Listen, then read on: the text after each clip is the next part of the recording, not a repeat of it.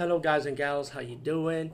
Today, I'll be talking about an awesome way to start your free podcast, and I mean free. No catch, no gimmicks.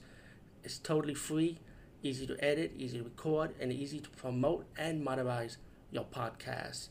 It's called Anchor.fm, and I highly recommend you, guys and gals, check it out and start your own podcast and let your voice be heard.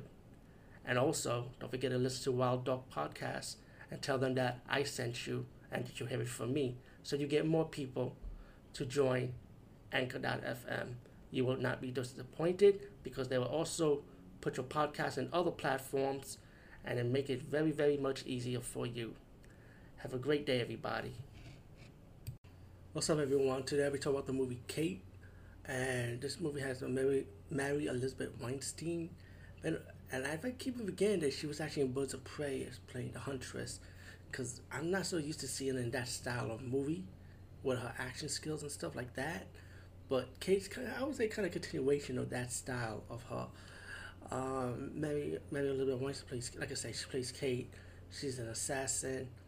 Um, she um end up like wanted to tell her boss, played by Woody Harrelson, that she wants to leave the assassination lifestyle pretty much. And later on, you find out that she got poisoned from a one night stand. Oh yeah.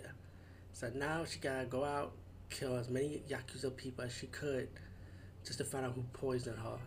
And as the movie progresses, we can find out the reason why.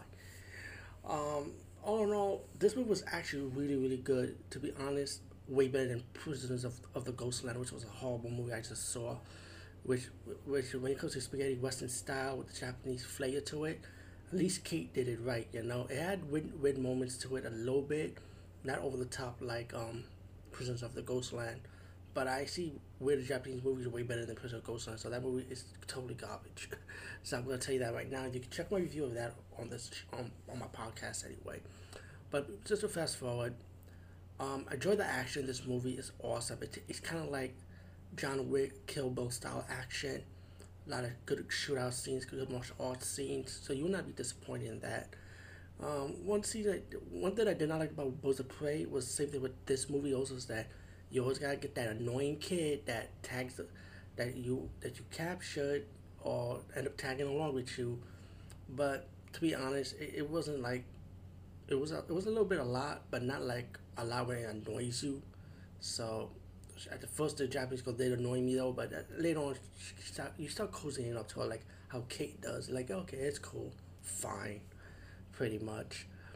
Um, yeah, I enjoy Kate, man. I highly recommend it. This one, definitely check it out. If you're a fan of John Wick, if you're a fan of Kill Bill, if you're a fan of Japanese style cinema with the action elements, you know, and you know, and if you enjoy the Japanese scenery, then this is definitely a movie for you. Anyway, good night and over and out.